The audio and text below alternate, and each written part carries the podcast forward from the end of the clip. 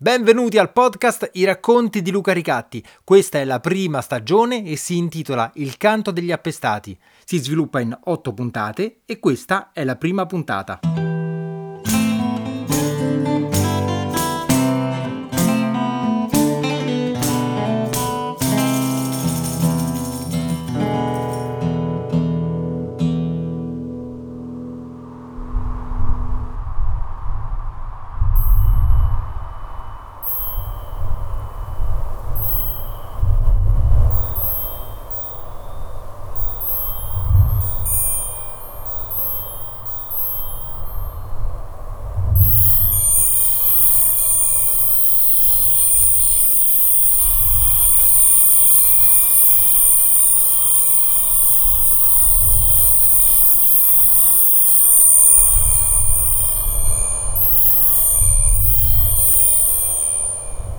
Campi d'oro oscillavano al vento, immensi campi d'oro. Milioni di foglioline scintillavano tremolando nella luce obliqua del tramonto. L'oro ricopriva tutta la vallata e se uno sventurato viandante si fosse trovato a passare da lì, le pianticelle lampeggianti lo avrebbero accecato.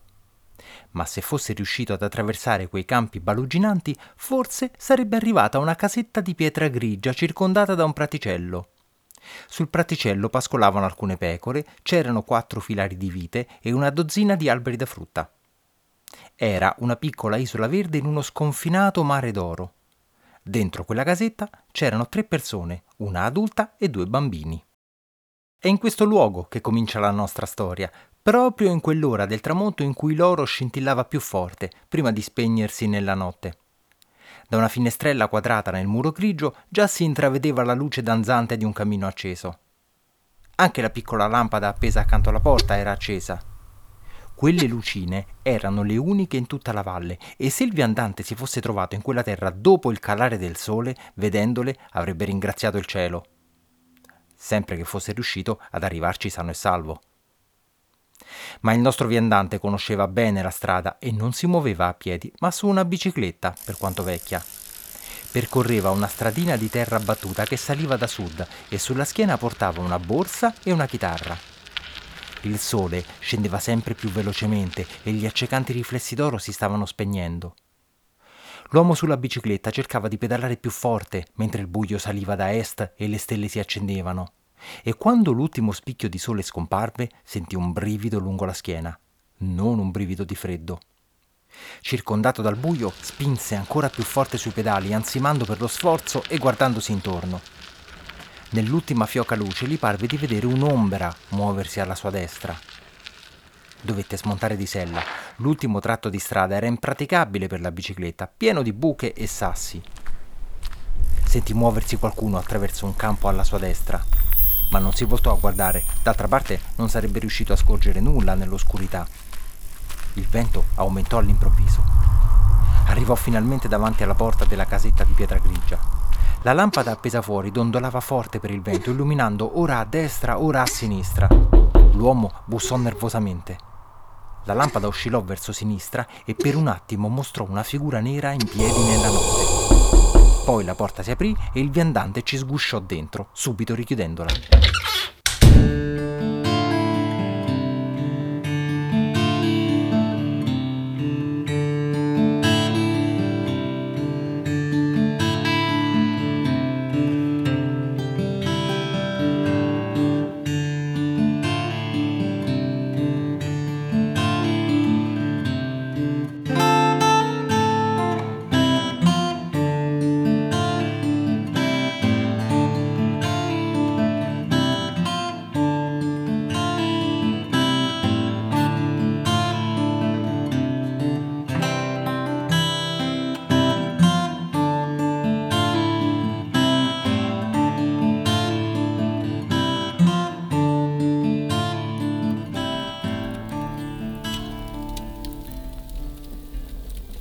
Nel cammino dentro la casetta di pietra grigia c'erano due ceppi.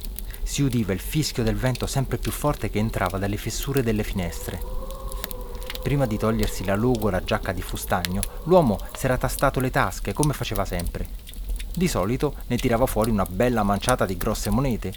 Non quella volta, le tasche erano vuote. Con una stretta allo stomaco appese il berretto sopra la giacca. La chitarra e la borsa giacevano in un angolo accanto alla porta d'ingresso. Aveva pedalato quasi 30 chilometri per niente. Al collo teneva ancora la sciarpa di lana infeltrita e aveva il naso rosso e le labbra secche e screpolate. La moglie gli aveva messo in tavola una scodella di zuppa fumante, un misto di legumi racimolati nella dispensa, fagioli, qualche cicerchia. I due bambini, un maschietto e una femminuccia, si rincorrevano attorno al piccolo tavolo di legno graffiato. Ancora non dormite voi due? disse mentre si sedeva e si slacciava la sciarpa. Papà, guarda che ho fatto oggi, disse la grande correndogli incontro e sventolando un pezzo di giornale che aveva ritagliato a forma di bambola. E guarda io, io, io! gridava il piccolino correndo senza sventolare niente. Dalla scodella arrivava un invitante profumo di erbette di campo e cipolla, ma l'uomo girava intorno al tavolo coi bambini urlanti in braccio. Dopo proteste, qualche risata e una storia della buonanotte, i bambini si addormentarono. Antò, hai sentito di compare Nanni? La donna sedeva dall'altro lato del tavolo, la schiena curva, la fronte corrucciata. No, che ha fatto compare Nanni? rispose l'uomo. Ha venduto pure lui, ci siamo rimasti solo noi, Antò. C'erano pure stanotte, cambiò discorso il marito. Almeno tre, ma hanno seguito. La moglie trasalì. E che hai fatto? E niente, che ho fatto? Ho tirato dritto. Erano qua vicino a casa nostra, adè. Cercano di spaventarci. Affondò il cucchiaio nella zuppa. Era fredda da un pezzo. Dice che non ce la faceva più, proseguì la donna. Antonio la guardò sovrappensiero. Ma chi? Compare Nanni, Dice che ha venduto perché si era indebitato fino al collo, che nessuno gli comprava più niente. E certo, rispose Antonio, stanno tutti a fa la fame. Adè, all'osteria non c'è stava nessuno. Per chi sono? Nessuno. Non c'hanno più manco i soldi per il vino. Per non parlare di quelli che stanno a casa con la tosse. Sono andato in piazza, ho pensato sono qualche canzoncina per chi passa. Ho incontrato solo la sora Franca. Dice che il marito si è preso pure lui la tosse e perciò non lavora da un mese e dice che sta sempre peggio. Adele sgranò gli occhi. E come fanno se non lavora? Come fanno? rispose il marito. Come tutti, se morono de fame. Hanno voluto vendere la terra per fare i braccianti, per fare gli schiavi dove prima camminavano liberi e mo si ritrovano con una mano davanti e una di dietro. Sì, ma noi mica stiamo meglio, replicò Adele. Non siamo schiavi, ma se morimo de fame lo stesso. Nessuno compera quelle quattro caciotte che famo noi, nessuno te paga per sentite sonà. Antò, i ragazzini si sono stufati di mangiare zucchine e carote tutti i giorni. Vogliono il pane. Il cucchiaio non s'era più alzato dalla zuppa fredda. Antonio stava chino sulla scodella e rimuginava. Sapeva qual era l'unica soluzione, ma gli si torcevano le budella solo a pensarla. Infine alzò gli occhi sulla moglie. Devo andare in città. Adele lo guardò senza dire niente. Lo sapeva anche lei che non c'era altro da fare per racimolare qualche soldo, ma non era sicura che fosse una buona idea. E non le piaceva dover restare da sola coi bambini per chissà quanto tempo. Trovo un lavoretto per qualche giorno, qualche settimana al massimo, e poi torno. Nel frattempo può essere che la situazione migliora. Allungarono le mani sul tavolo e si restrinsero. Si guardarono negli occhi. Antonio non trovava il coraggio di rompere il silenzio e lo fece lei. Ne parliamo domani, non prende decisioni così, de notte. La notte deve passare. Certe cose bisogna pensarle con la testa riposata. Si alzò, mise la sedia sotto il tavolo e chiuse il discorso. Vie a letto, non stare qua a rimuginare. Invece Antonio rimase a rimuginare, solo. L'aria s'era fatta fredda, i ceppi erano diventati brace. Avrebbe messo su un altro ciocco, ma poi aveva pensato al costo della legna come avrebbe scaldato i figli fino all'arrivo dell'estate, decise di andare a infilarsi sotto le coperte. Ma mentre ancora stava finendo di salire la scala che portava al piano superiore, sentì uno scalpiccio di piccoli piedi nudi. Sua figlia gli saltò in braccio. Voglio un pezzo di pane, disse la piccola. Ad Antonio si strinse lo stomaco. La tenne tra le braccia e la cullò finché non si fu riaddormentata. Poi la portò nel lettino, la adagiò piano. E lei, con gli occhi chiusi, mormorò quando avremo i soldi per un po' di pane, papà? Non attese una risposta, stava già dormendo. Ma Antonio non poteva lasciare quella domanda in sospeso. E così lì, nel silenzio e nel buio, davanti ai lettini dei suoi figli, prese la sua decisione.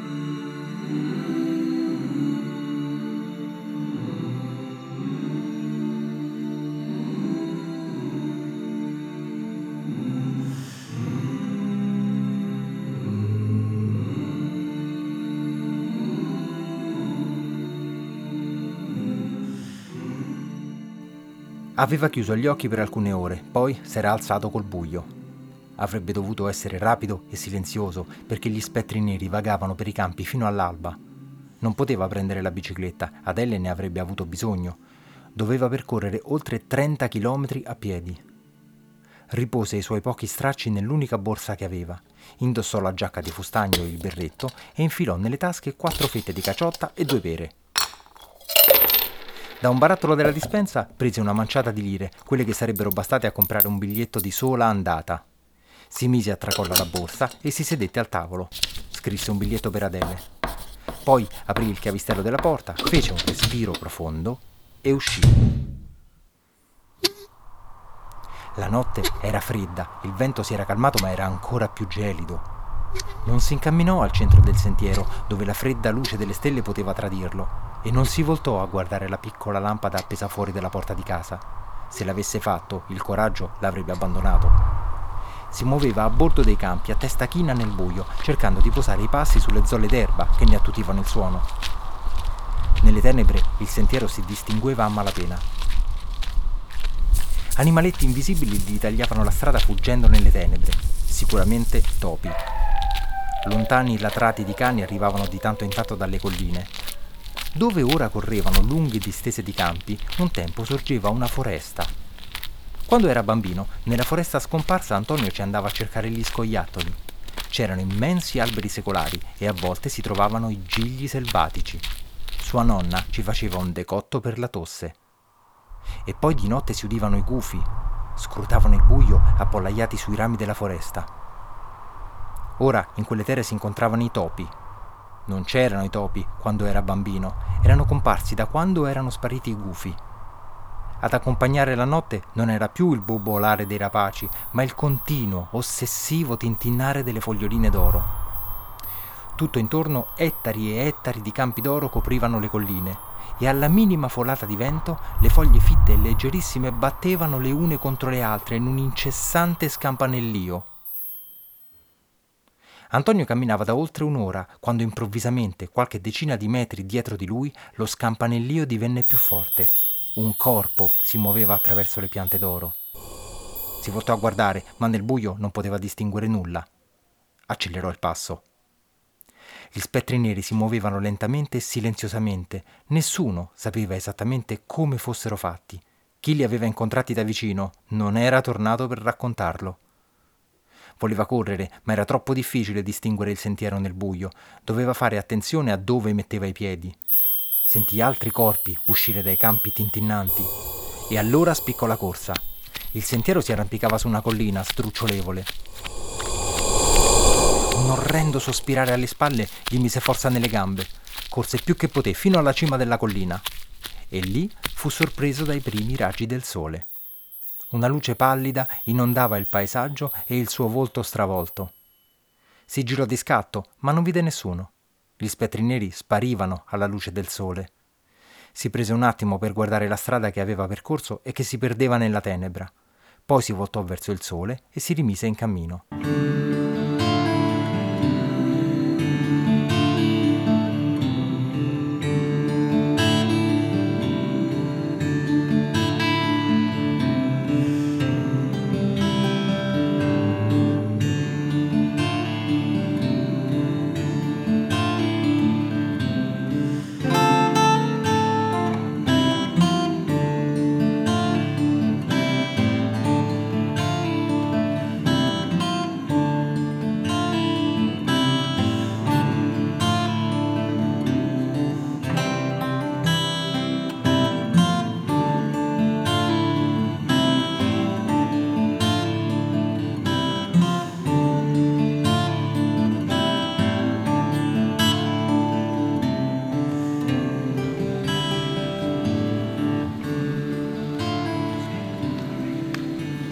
Tirò fuori tutte le lire che aveva in tasca, le diede all'uomo dietro il bancone di legno col vetro alto e quello gli passò un biglietto dal buco.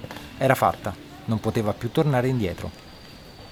Non c'era posto sulle panchine di legno rotte, la stazione era piena di gente, tutti uomini, per lo più ragazzi. Nessuno parlava, tutti erano soli come lui. Il silenzio era rotto solo da accessi di tosse qua e là. Antonio aveva quasi voglia di piangere, ma non aveva più l'età per queste cose.